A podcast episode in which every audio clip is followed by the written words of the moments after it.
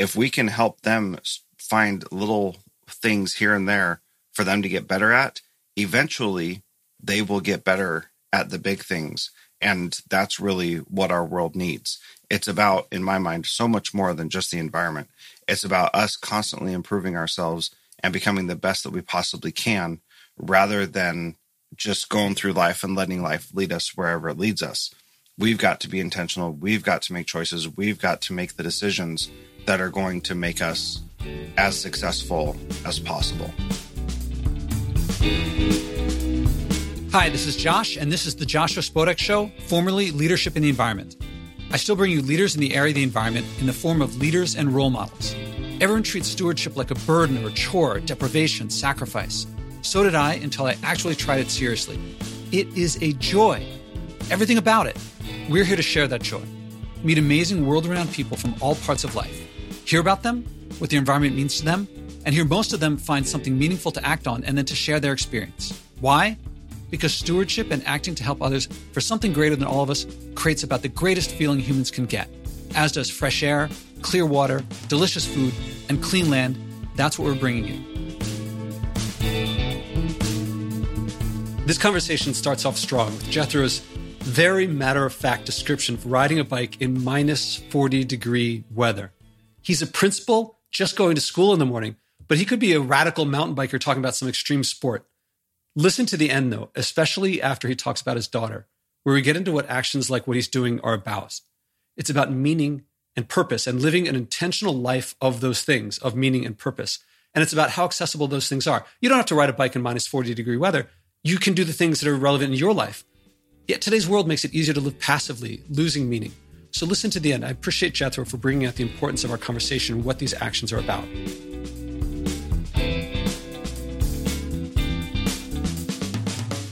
Welcome to the Leadership in the Environment podcast. This is Joshua Spodek. I'm here with Jethro Jones. Jethro, how are you? I'm doing great. Thanks so much for having me. Glad to have you back. You know, I've been talking about you a lot because a lot of people talk about how doing things for their environmental values, stewardship is like a big pain. They're like, oh, it's too much work. I can't figure this stuff out. And I say, well, you know, I know this guy.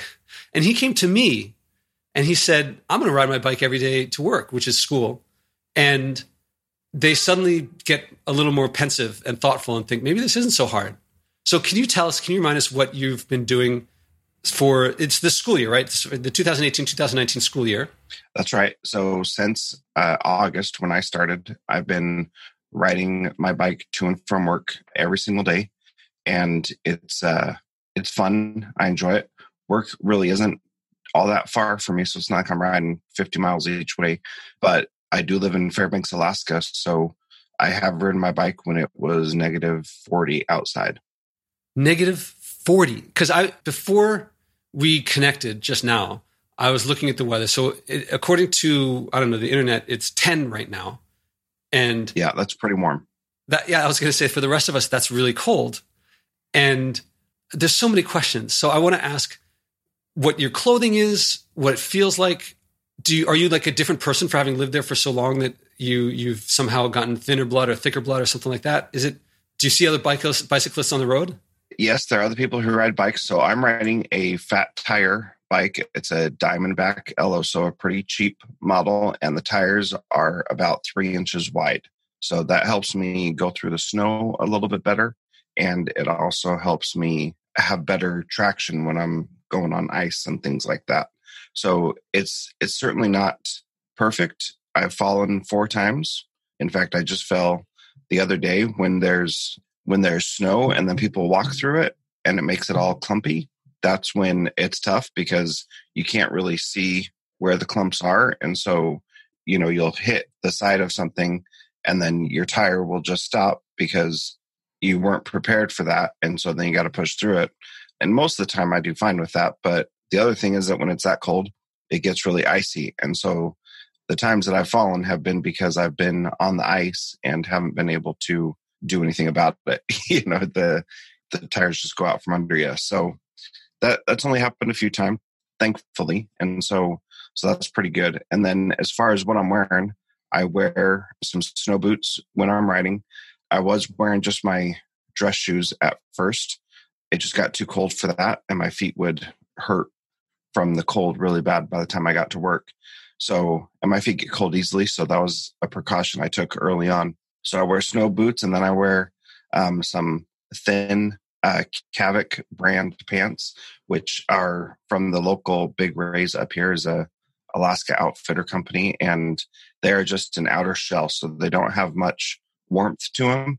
They're pretty much just there to keep the wind off my legs, which I found pretty quick was what the the problem was. I they have a little vent on the side, so I often have that open up. Then I wear a regular uh, down coat that I have, and and that's good. And usually a long sleeve dress shirt is what I wear to work, and then the down coat on top is usually enough. And then and then I wear a balaclava to cover my face, and I make sure my face is covered completely. And then I have a, a ski mask that I wear to keep the wind out of my eyes. That's the other thing that was before I had that when it was cold. It was really uh, challenging and painful and I'd have to ride with my eyes closed about half the time, so that I so they didn't hurt so bad.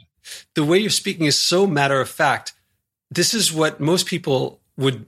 People around here would be like, "You wouldn't believe what I'm doing. I'm doing this and that," and they'd be like talking about how badass this is, and you're like, "Yeah, yeah, of course." Well, you know, when people go through the snow, it's it's like you're talking about major mountain biking stuff, but you're just like, "This is how I go to school in the morning." Yeah, well, you know, it is you realize when you live in a cold climate, and I mean, you're in New York and it gets cold there and it snows. And if you are dressed appropriately, then it's not a big deal at all. And you can be out in it for a long time. If you're not dressed appropriately, then then it is really difficult and challenging. So the interesting part is that outfit is what I typically wear. And then of course I wear a helmet because my brain's all I got going for me. And so I have a special winter helmet that is like a winter sports helmet is essentially what it is. And that helps me stay a little bit warmer. The part that's interesting is the gloves that I wear on my hands because um, depending on the weather, I have to wear different gloves. So I have three different pairs of gloves, well, two gloves and one mitten. And if it's like today where it's 10 degrees, I can wear my light pair of gloves because it's not that cold and I can be fine riding with light pair of gloves. Um, if I wear my mitten, are, are, they really a light pair of gloves, or are they light for Alaska? I think they're light for anywhere. I've okay. had them for many years, and w- when I lived down in Utah where it wasn't that cold, and and so they're you know they're pretty thin. They're not quite uh, the thin ones that you use for the touchscreen on your phone. Just one step up from that. Okay. So I pretty much just need to keep the wind off. When it gets a little colder, I have some more heavy duty that I would say are like medium level, and then when it gets down below below about 15 below, then I wear my mittens and those are really warm. And so I have those, those are the three things that I change. Otherwise I wear all the same stuff and the down coat keeps my upper body warm and then my legs are pumping so they don't get too cold because they're exerting so much energy at the time. When you get to school, how many other people ride their bikes to school? Do the kids do it? Uh, there are a couple kids that do. There are a lot more when it's not snowy, but I, I think there's three other kids that do. And is this making you? Do they see you differently than they would before? Are you like the cool principal or something like that? I don't know if I'd say cool, but they're all surprised that I'm riding my bike. That's for sure. And you know, I come in and I'm totally covered from head to toe. Uh, there's no skin showing, and so they at first they didn't know who I was, and that caused some interesting conversations because they didn't really know how to act or or what to do about that. So wait, you started this in August though. Don't tell me it was that cold in August. You mean the first couple times when you? Yeah, the first couple times when I was all geared up. Okay, so there you are. Okay, so I'll put this picture. If you send me this picture, then I'll put this picture so so that people know what I'm talking about. He just shared a screen and put a picture of him, and I can see that there's a little bit showing on like just I guess that's uh, on your nose. Yeah, tiny little bit of my nose because the the uh, balaclava pulls down. But that was the day that it was negative 40. And, you know, you can see all the ice around my mouth where the air's coming out. And it's, uh, that's just something that you deal with. But, you know, it's not a big deal. It just melts when you get inside where it's warm. And so when you get to work, are you like, wow, that was really cold? you just like, uh, let's get to work? Like as if you had just gotten out of your car. Yeah, pretty much like I just got out of my car. The the problem is once I get inside, it's really warm inside. And so I got to get that off before I start sweating to death. you know, uh, all warm from from riding, and then I get inside and and got to take it off so that I'm not dying inside. or do you get sweaty or? Uh, I don't get sweaty outside. It's just when I go inside. That's when I get sweaty. Okay. And how does it feel when you before you started doing this? Before like when when the weather's starting dropping and it's starting to get cold and you realize you're going to have to start bundling up. When it was starting to get cold and you realize you're going to have to bundle up like this, was there a part of you thinking this is starting to get serious or, or what was motivating you? Um, really like number one, telling you that I was going to do it. And I said that when we talked before, I was like, I, I'm telling you because I don't want to wimp out later mm-hmm. in the year when it starts getting cold. And, and, that's a real thing because I, I didn't want to uh, wimp out. So that's keeping me going. Also, I'm a person who loves the cold. And so it's not laborious or tiresome or irksome for me because I enjoy being out in the cold. And, you know, that, that feeling of breathing in clean, really cold air is, is different than breathing in other air. So to me, that matters. And that that keeps me going. The other thing is we don't have a, another car, so I don't have a lot of other options. And so, like last week, it was really warm and the sun was out, and so I wanted to spend more time outside, so I walked instead of riding my bike. And by really warm, I mean it was, you know, it was above zero. So it it didn't break freezing, but it was above zero, and so I walked to and from work because that was I could spend more time outside and when the sun was actually out. So that was that was nice. Right. So you you've mentioned using me sort of as accountability, but you also contacted me to do this. So there's I feel like the accountability keeps you true to your word, but you were motivated to do it in the first place. I mean, here I think it's like the stewardship. I, I feel like it's you're doing something. This this is keeping you true to it, but what's what got that going? it's tough to say because I, you know, we talked about this last time also that it's not it's not all about all about environmentalism for me. It's about being a good steward and taking care of my body and doing something to exercise. And I haven't found like a gym that I love to go to like I had in Kodiak where I used to live. And so this is a way for me to be able to get exercise and take care of my body, but then you know also i have a stressful job where i'm dealing with kids and teachers and parents all the time and so you know as a school principal i've got i'm always putting out other people's fires and i need a way to like have some separation between home and work and being able to do something physical is helpful with that as well.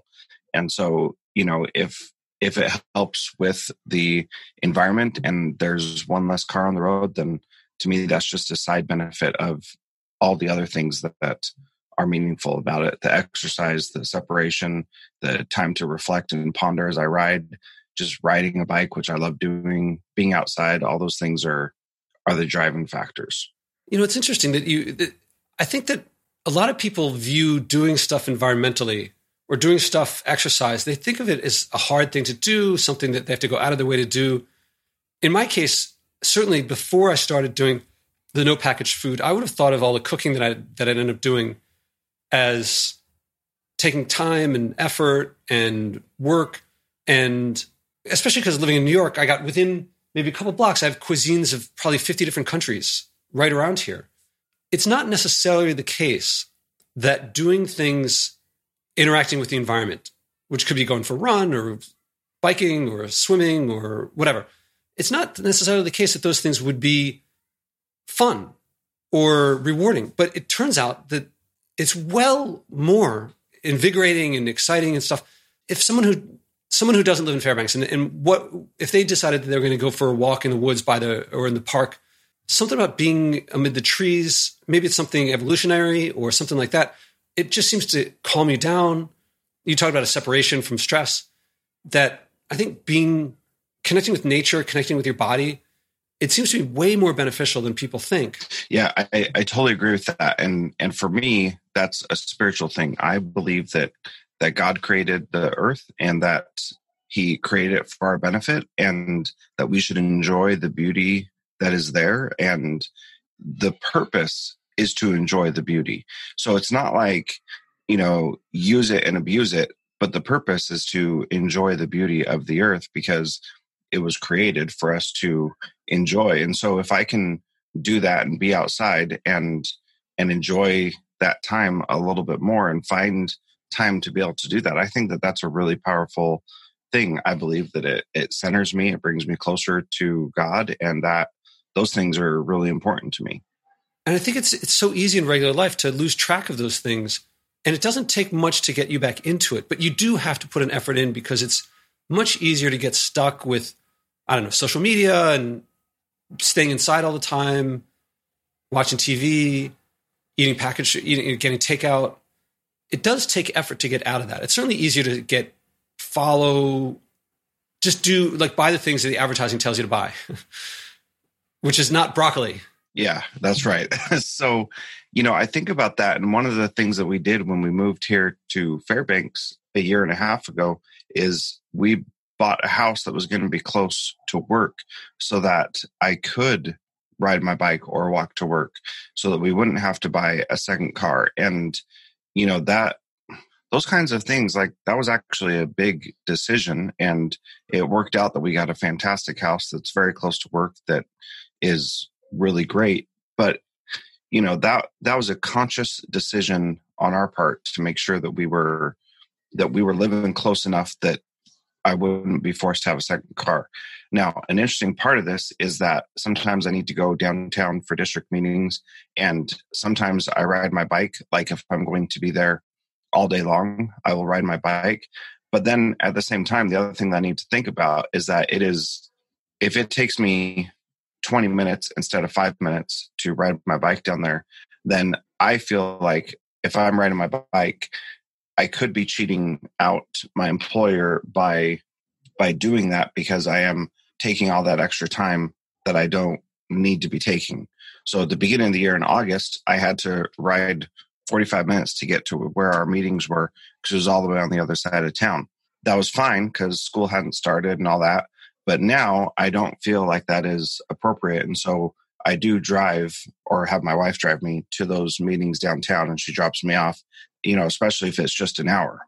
And then one thing that I've started doing is seeing if I can do uh, phone calls instead of going in for meetings so that I don't, so I don't have to even leave my school. And so, you know, that's just an interesting side thing that I didn't uh, really think about before. But now I realize, especially when it's cold, it does take a lot longer to ride than than other in the summer when it's warmer. You know, this I, have been using. The, I don't know if you know the term slow food, the slow food movement, which you know is the opposite of the trying to move the other direction of the fast of fast food. And I've been increasingly thinking about like slow life because I do it more and more. You know, if I'm not flying and I want to sail to Europe, then that's the opposite of fast food. And I was talking to a friend and maybe I should have recorded this for the podcast, but I was just talking to him. I was doing, I, I told him how I, how I ask people to take on personal challenges to live by, the, by their environmental values. And it turns out that he runs a conference. He runs conferences all over the world. And it turns out that there's one in New York and one in Shanghai, almost the same time. And he just says, you know what? I'm not going to go to the Shanghai one. I'm not, it's just, I don't need to go. It's been done enough times. The guy there is an expert. I'm going to enable him to do more. And I'm not going to go and I'm going to skip that flight. And I was like, great. What? I didn't ask him to do it, but he did it. And suddenly everything changed. He starts being like, this is amazing. Now, I don't remember exactly how he put it, but in my terminology, he was delegating and enabling people to do more than they could have otherwise. And I think that happens when you when you start not trying to be everywhere at one pl- all the time, and you recognize if I can't be everywhere, I enjoy where I am, and it's a matter of enabling other people and spreading things rather than going there things like that happen more. Like I think that this podcast, I'm starting to get nibbles of people who want to start the next leadership in the environment. Like there's a guy in California, and I'd love to have a leadership in the environment California or a leadership in the environment LA or I don't know. He's he's going to specialize it for him. Hopefully this will work out. I think it'll grow much faster by him starting something there than by me going there and trying to proselytize or something like that. And I think that's happening with you is that when you don't try to get everywhere as fast as you can, you end up actually being effective in a different way, is often more effective. Yeah. So that story reminded me of you asked what got me going on this before I reached out to you and and I remembered what it was because I believe in those small things that lead to something bigger. And so I read the book, The One Thing, about a year ago by Jay Papasan and Gary Keller. Mm-hmm. And in that book, they talk about doing little things to lead to something big later. And so one of the little dominoes they talk about knocking over is establishing a uh, a habit that you're going to do.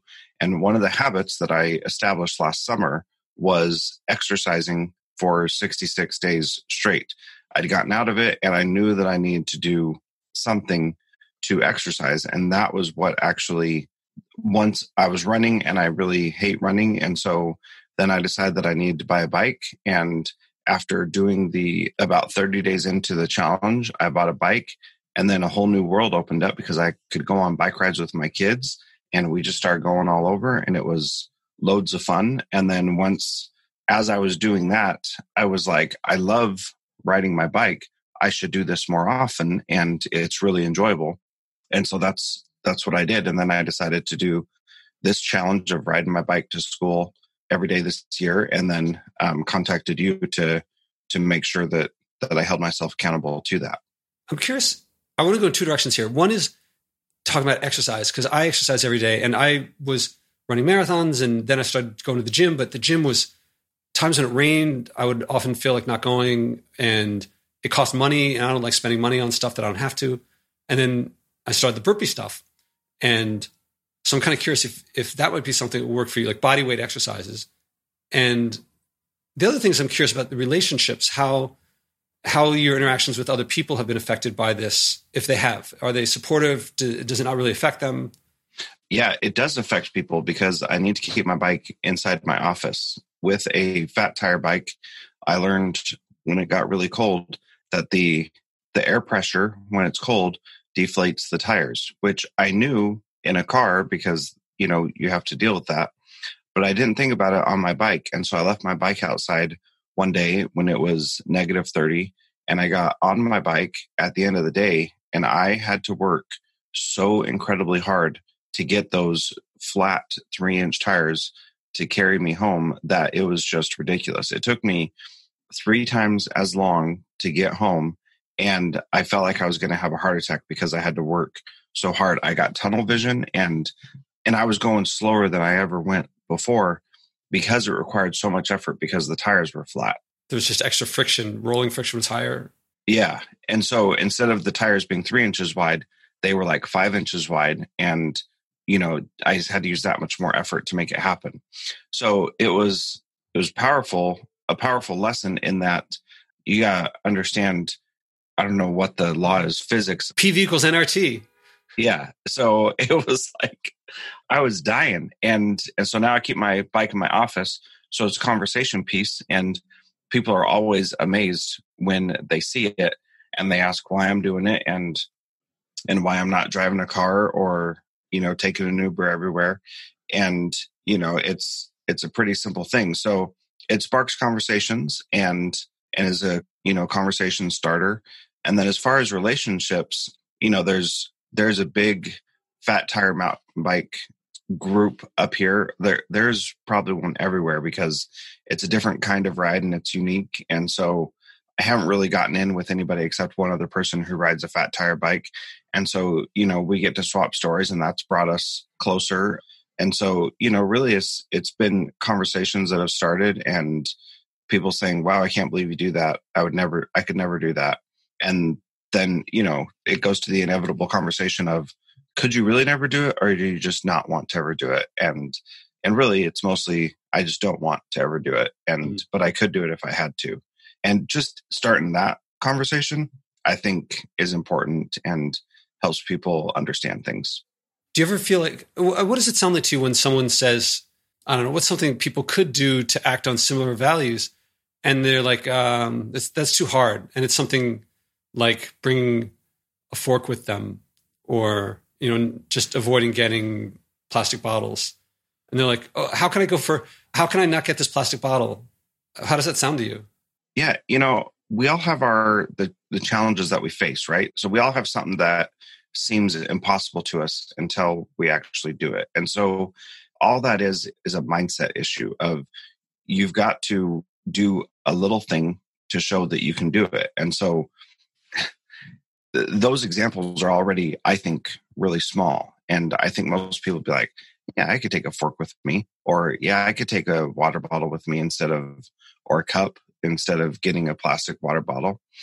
And so, you know, it's like what you've got to do is start asking yourself little questions like, what's something little that I could do that would make it so this is possible? And so, you know, you may have this big goal to impact the environment or change something. And you just need to bring it back, you know, 30 steps and say, what's smaller than that that I could actually do? What's smaller than that that I could actually do? And then keep going back until you get to the thing that is there. So my daughter came home from school the other day and she said, guys, we need to start recycling because we're destroying the planet.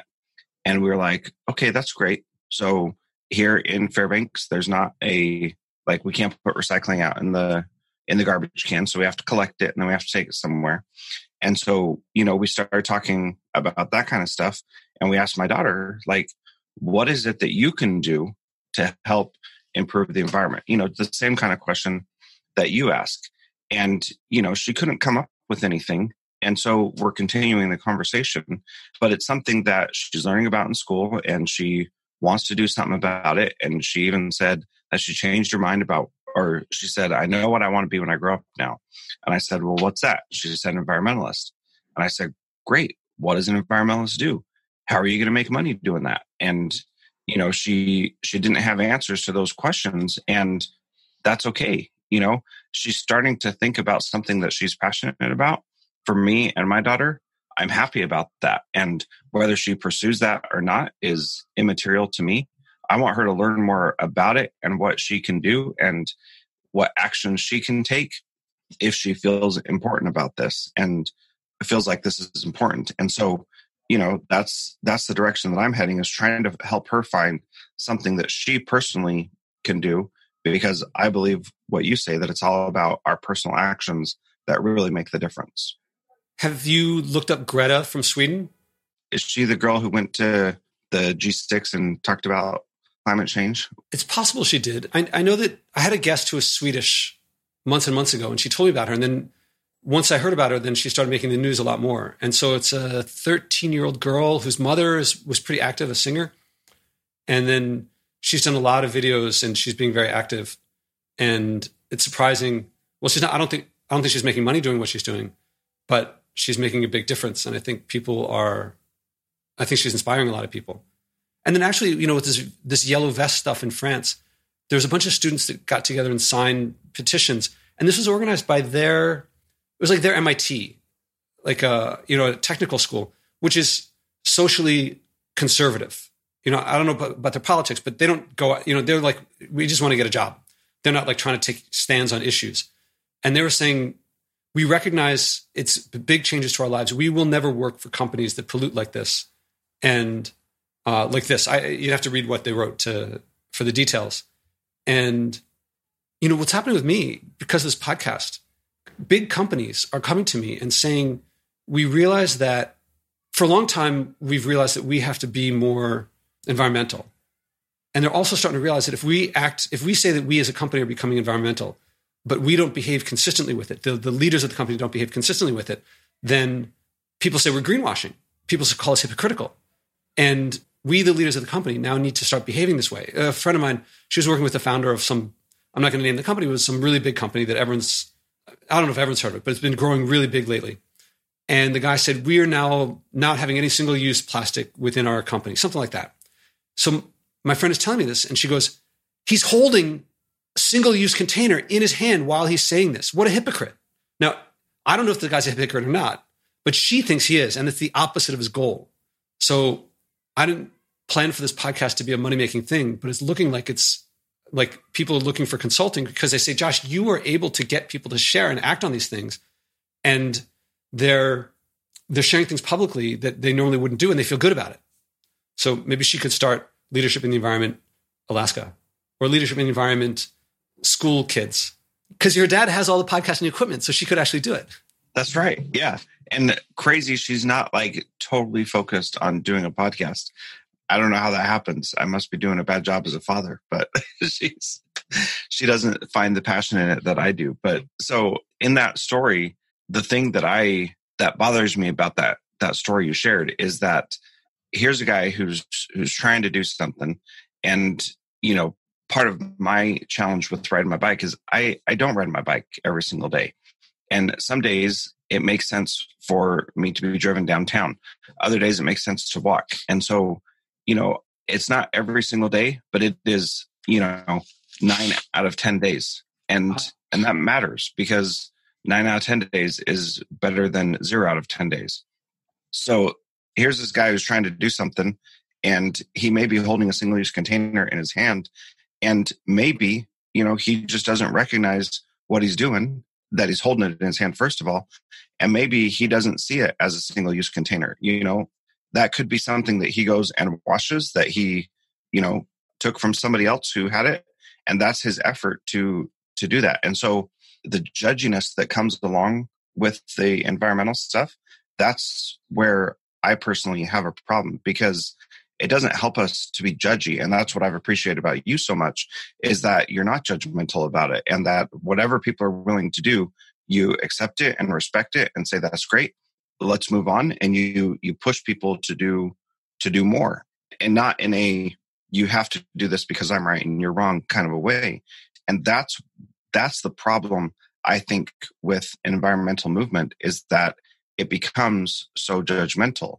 I have heard of Greta before and heard one of her speeches and and that's part of my problem with her as well is that she's very harsh and very judgmental about the other people around and what I appreciate is people who can do it without being judgmental.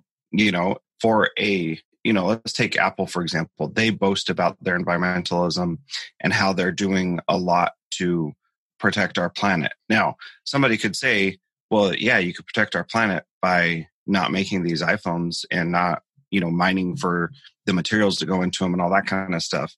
But they're making a concerted effort that they're public about, that they're trying to do things better. And that's great. And, you know, not all electronics companies are are saying that out loud. Some of them may be trying it, but not everybody is is making it a focus like Apple is. And so the little steps they're taking, which are big steps because they're such a big company, those little steps need to be valued and appreciated because when it becomes judgmental, then nobody likes that and nobody nobody wants to be guilted into to doing things. I don't think that's the right way to do it and I don't think that that's helpful because if it is about personal responsibility and it's about you making a personal choice, you can't do it in a way that you know, if I said, I can't believe you're riding, you're driving in your car to work. I ride my bike every day. Nobody would want to talk to me because I'd be a jerk. So you've got to do it in a way where, hey, look, this has made my life better. Maybe you could try something too. That's what I love about your approach. And that's really why I'm even talking to you because I wouldn't be having this conversation with somebody who is judgy and making me feel bad for all the other things that I'm doing wrong.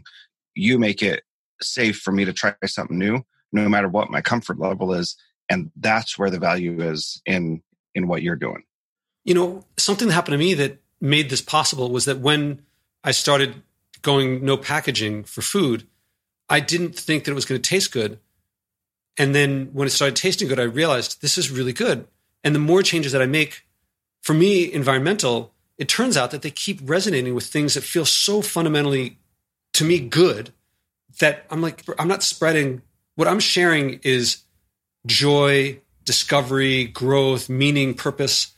And that if I weren't sharing, it, it's not necessarily the case that it had to be that way a priori. So once I found that, I was like, wow, this is not the message that I'm getting from the rest of the world, that this is really delicious. And that's what I'm sharing. And I have a friend who listens to this and he's like, you know, Josh, you had someone on and I had someone who was um, carpooling. And my friend was like, Josh, if everyone in the world carpooled a little bit more, it wouldn't make a difference. Like your thing is, it sounds nice and all, but it's not going to make a big difference. And he's like, if, if that's the level where we are, that people carpool a little bit more, we're lost. And I can't tell you the number of times that I've felt despondent or have wanted to give up. And I, because I feel the same way, you know, I, mean, you know, I'm not flying and people are like uh, going without straws. I'm like, the amount of jet fuel that's released in like a, a split second during takeoff is so much more than a little straw. And they're like, talk about penny wise, pound foolish. But on the other hand, if you don't start where people are, you don't get anywhere. So you have to start where people are. And I mean, the way I look at it is if you want to play Carnegie Hall stage, if you want to play piano at Carnegie Hall, you got to start with scales. Now, scale doesn't seem like it's music, it's very mechanical. And somehow magically, almost like magic, if you play enough scales and other simple pieces, you will eventually start expressing yourself through the music. And it goes from something mechanical to something artistic and expressive and authentic and genuine. And so I think that that's what I'm doing. And I hope that it will ramp up in time to make significant differences. Because I think that if I have someday, you know, someday Oprah's on, my, on the podcast or I'm on Oprah's show and, and I do it with her, that that she shares her environmental values and she chooses to act on something, then she shares. And it, I predict that she'll be like, wow, this is really great. I wish I'd done this earlier. Then I think millions of people will possibly follow in her footsteps, not because she's a celebrity, but because they feel like she's someone in my community. She's in lots of people's community. Yeah, because then it becomes okay, what can I do and what is what's possible for me and what's something that I care enough about to make that change. And so, you know, that's that's totally appropriate and yeah, uh, there are a lot of things happening in our world that are not good and the environment is one tiny little part of it. And some people will say no, it's everything. But no, it is one tiny little part of it. And what you've done is you've created this this swell of people who are doing this and people who you've never talked to are doing it and they should contact you and come and talk about it because it matters to share the story because it makes people feel well if that person can do that i can do this which that person may never be able to do but it's something that i can do and now when we look back at those dominoes you know if you start with one little domino and you keep increasing the size of the domino, eventually you knock over a big, huge domino. And maybe, you know, this Greta girl and the other people like her who say they're not going to work for corporations that pollute the environment, you know, that's one thing that, that, that they can do. And, you know, whatever big company out care if one person doesn't come and work for them, you know, that's not the end of the world but it's important to be able to say like this is this is my limit and this is what i'm doing and this is what i'm able to do and then move on from there and you know that piece about having oprah do it also people will say and and this is this goes for anybody if that person can do it then i can do this and and that's where where the magic happens because then you have individual people working on their own values where they're comfortable where they're able making conscious decisions to be better. Now, because I'm a super nerd, this totally gets back to education as most things do that if we if we can help kids understand what their own impact is and what they personally need to do within their families to be better at environmentalism, at treating people with kindness, at being respectful, at being good human beings, if we can help them find little things here and there for them to get better at, eventually they will get better at the big things. And that's really what our world needs. And it's about, in my mind, so much more than just the environment. It's about us constantly improving ourselves and becoming the best that we possibly can rather than, you know, just going through life and letting life lead us wherever it leads us we've got to be intentional. We've got to make choices. We've got to make the decisions that are going to make us as successful as possible. I could stop it right there. That was that was great. If you like the show, I recommend acting, as my guests do. It works best with someone supportive, your spouse, parents, kids, neighbors, or friends. Learn the four-step process I do with my guests and describe in my TEDx talks and do it together. You'll find yourself acting on something you care about, something meaningful. Whether you start big or small doesn't matter. If you care, if it's meaningful, you'll keep doing it. You'll reach big. Eventually, stewardship will feel normal. You'll wish you had started earlier. Second, I recommend donating to help this podcast at joshuaspodek.com slash donate. I promote degrowth and stewardship, which no advertiser will touch, but brings joy, community, connection, and abundance to you when you act, and global change in the long run. Help us keep going. That's joshuaspodek.com slash donate. All right. So now you've been doing this for a while. And so your normal is now a different place than it used to be. Are you thinking about other things to do to, I mean, now if this is normal, but it wasn't before, then is there something on your horizon that's, that wasn't there before that you're thinking of? You know, honestly, right now there's not, and it'll come. And when it does, then I'll be prepared and ready to jump on it. But right now, I'm just, I'm enjoying that this is my new normal, that it doesn't bother me to put all the gear on and ride to work. Sometimes that gets a little bit old because, you know, it just takes a lot longer to get ready. That's not a lot. It's just like five minutes. But but I appreciate that this is my new normal and I'm comfortable with it and I enjoy it and I don't make excuses to avoid it. And and and that's good. Plus you got until May or June until the semester until the school year ends. Right. Yep. I'm, I'm going to go back a bit to what your daughter said because there's she mentioned we got to recycle. And this came up in my mind. It's, the more that I do this stuff, the more I realize recycle, you know, there's reduce, reuse, recycle. And almost everyone forgets the reduce part. And everyone knows they're in that order for a reason. And the more that I think about it, the more I realize that recycling, reusing and recycling are, to my mind, now qualitatively different than reducing and far, far inferior. That especially because I realized that we have become reducing, reusing, and recycling are ways of making things more efficient.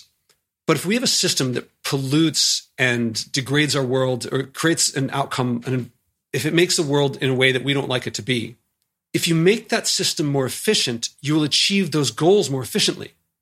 And it's a it's a subtle point, but actually, the trend has been there since. I mean, I, I did a post on this. You know, the steam engine, the Watt steam engine, back in seventeen, whatever it wasn't the first steam engine, it was just a more efficient steam engine. And people thought, all right, it's more efficient, it should use less coal. Well, each use used less coal, but people started using it more and finding more uses for it. So the total amount of coal went up, total amount of coal consumption went up. And that trend has been going on for the past several hundred years. We're getting more and more efficient and we're polluting more and more. So for me, it's pollution. For you, it might be, you know, not stewarding our world or ourselves. And you know, it's the same thing. It's very similar. Like everyone who sat, sat in traffic thinking, if there was another lane, this traffic would be gone. They should make this wider. And it took us generations to learn that widening roads and building more roads created more traffic, not less traffic. But the roads are here and they're going to be here for centuries. That we're stuck with them. And people haven't quite caught on that increases in efficiency without changing the goals simply achieves the goals more efficiently. And if you have something that's recyclable, yes, recycle it before you uh, throw it away. But the goal should be less recycling. And my, my, goal is less recycling, just have less stuff that could be recycled. I throw, I, I take out my recycling a little more frequently than my than my trash, but it's still once or twice a year, and that's to me a lot because most of it I didn't need at all. And it's a really subtle point that I hope starts spreading because you know who really likes recycling? Coca Cola, Pepsi, McDonald's. They love it because it means increasing consumption. And everyone, oh, you know who really loves it is Trader Joe's. Like their whole business model is to put packaging around stuff so it's easier, so the operational costs go down. But there's all that packaging, and they just put the word recycle on everything really big. So everyone, I think people walk out of that store feeling like I'm so good. All this stuff is recyclable when it's all, it wasn't, it didn't need to be there in the first place. And most of it is not going to end up being recycled. If, even if it is recycled, it's not going to get recycled in the way that they think. Most of the pollution that came out of it was upstream. So recycling, I'm not opposed to it, but it's got a place if your goal is more trees and birds singing and things like that. It's reduce uh, reusing. I mean, reducing.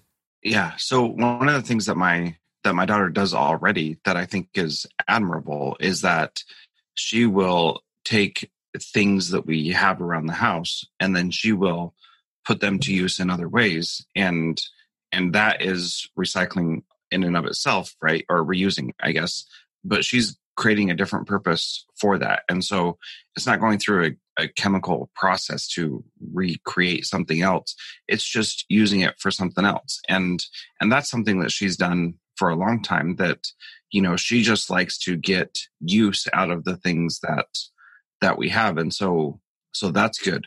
Now as a 11 year old kid you know she doesn't have a lot of control in our home about the things that we buy and whether or not we reduce because she doesn't even go to the store with us because you know we go shopping without the kids. And so that's that's an area where what can she do? You know that's something that that she's got to start figuring out for herself and i'm excited to have those conversations with her and and talk about that idea of recycling versus reducing and see what kinds of things she can she can come up with and how we can change as a family because of um, her ideas.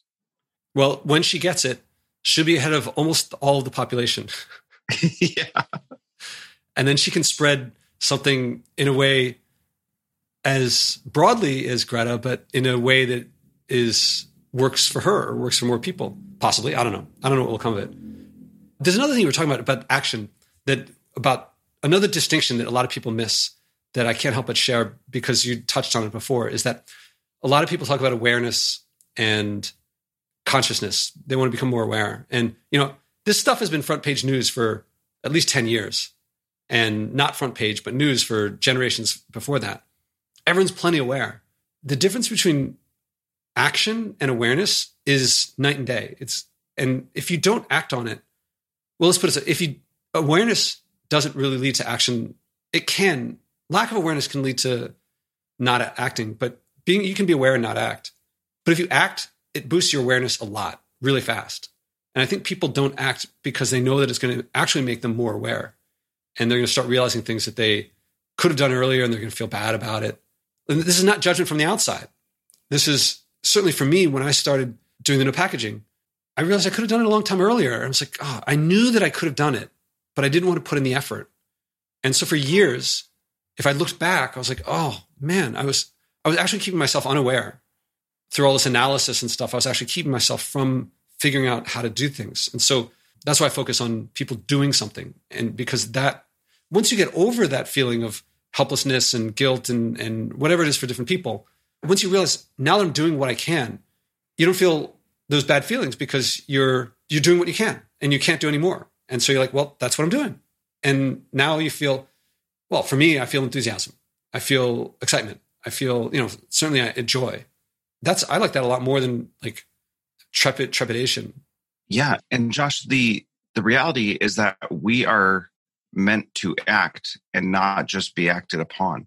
And so our species is designed to be able to act and do things and not just let things happen to us. And that I believe is a powerful piece of of our agency and our ability to make choices. And if we can just recognize that that we don't have to be acted upon all the time and have things happen to us. Instead, we can make choices and change our environment, change the world, change the people around us by our actions rather than, you know, this woe is me, I can't do anything, you know, the world's so bad right now, all that kind of stuff. Like that just doesn't that doesn't need to happen. We can and we should and we should try often to be the ones doing the acting and and not just resign our fate of you know whatever it happened and i can't do anything about it that's just that's a bad way to live yeah to me when you do stuff when you have something to do it gives you purpose it gives you meaning and when people say if i act but no one else does then what i do doesn't matter what i do doesn't matter wow that's like a really powerful statement what i do doesn't matter it's like meaningless. My life is meaningless. My life is purposeless. Like that's really how does that what does that do to your psyche thinking that all the time? What I do doesn't matter. What I do doesn't make a difference. Talk about nihilist. Talk about like what's the point of going on? Whereas just get a bike and ride to work and it changes everything. I mean, once you get started with that, what what I do matters begins, that's a beginning then you figure out what you can do and you start doing things and you do things that matter, that have purpose, that have meaning. Oh, man, I haven't said it like that in a while. I don't think I've said it like that before. What I do doesn't matter. I haven't really unpacked that But to me, that is a truth with a capital T, one that never changes, one that goes on forever. That what we do actually does matter. And it matters for our lives, it matters for those around us, it matters for everything that we come into contact with. And it doesn't have to be some big thing. And it can be a little, it can be a little tiny thing.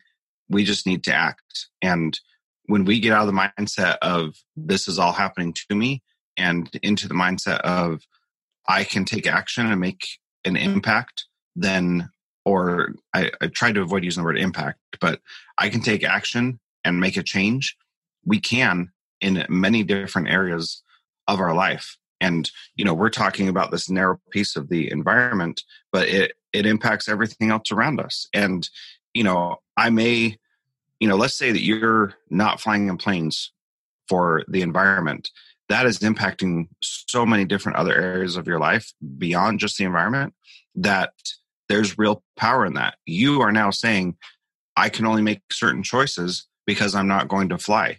So you will probably never come up to Alaska because it's going to take you three weeks to get here from from New York. And so maybe you'll say, you know what, I do want to go to Alaska.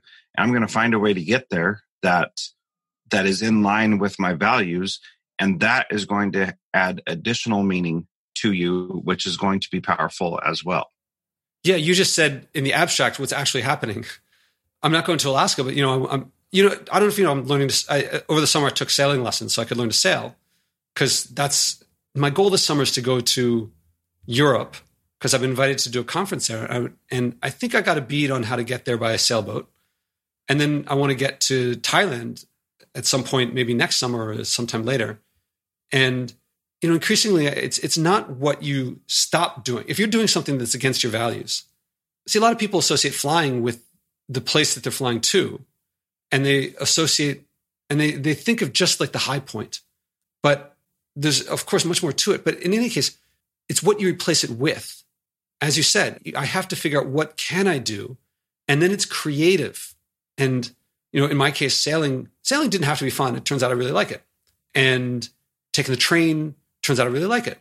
And also just staying here and being more part of my community. It's kind of a funny thing to say. I want to fly around all the time. It's like, I can't stay here. This place is staying here is so bad. I have to get away every now and then.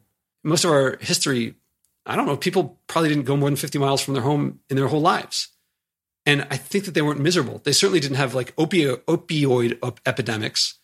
And they didn't have, you know, now there's plastic porn there's like a category of at one point there would, you'd see a picture here and there of a beach covered with plastic stuff. Now it's like it's a genre. There's like pictures of old decaying buildings in Detroit. There's like building porn, and now there's plastic porn. And like that's where we've come because we all feel like, well, what I do doesn't matter, and the advertisers are telling me to buy this stuff, so I'll just get it because no one told me to get broccoli. I hope I don't sound like Greta. It's just that I hope that what people are hearing is like what it feels like to be on the sailboat, what it feels like to be eating my food. Over here, I have two containers that I'm making sauerkraut and four containers that I'm making vinegar because I'm so swimming in vegetables and fruit that I can't eat them fast enough. And it's stuff that's coming my way just because there's a supermarket near me that was getting rid of all this perfectly fresh stuff. But I guess they had a new shipment coming in. So they're like, we're just getting rid of it. So I got all this free stuff and I can't possibly eat it fast enough. And the vinegar is actually tasting really good. I never made vinegar before. And if you talk to me back in my like clubbing days when I was playing sports and uh, like playing at nationals and worlds, and someone's like, "One day you're going to make vinegar," I'd be like, "I don't care." And now it it tastes better when you make it yourself. Yeah, and so many things do. And so there's another example of when you when you take action, you see the benefits and the fruits from that, and and that's really that's really powerful. So, you know, I I just think there's there's so much power to taking action and making your own choices and not just letting things happen to you that you know it's just really powerful. You know i usually wrap up with a couple questions but i feel like you've just answered them several times over. But i, I like to end with uh, uh, is there anything i didn't think to ask that's worth bringing up or anything you want to say? The other is uh, is there anything you want to say directly to the listeners? I would just say you know, if you're listening to this, you obviously have a passion for something related to it. Just find that little thing that you can do and do that thing. You be the one to take action. don't let things happen to you. That would be my ending point. Jethro, thank you very much. You're welcome. I learned from every guest, but Jethro led me to some new places. Unpacking that clause, then what I do doesn't matter, hit me hard. If a clean environment means something to you and you say what I do doesn't matter about something meaningful, first of all, it does matter. Where we are now is the result of people's behavior. Where we could be in the future, it will also be the result of people's behavior, hopefully yours. Second, this is your chance to create meaning in an area of importance to you. You don't have to ride a bike in Fairbanks. What can you do? And after you do it, what can you share? How many people are bringing a message of joy from what everyone calls saving the environment, but I call the future? Step by step, this podcast is creating a culture of joy, community, and connection around sharing and acting on our environmental values. Again, there's no profit in buying and wasting less, but we'll all love our lives and relationships more when we do. I can use your support. Please donate at joshuaspodek.com slash donate. Again, that's joshuaspodek.com slash donate.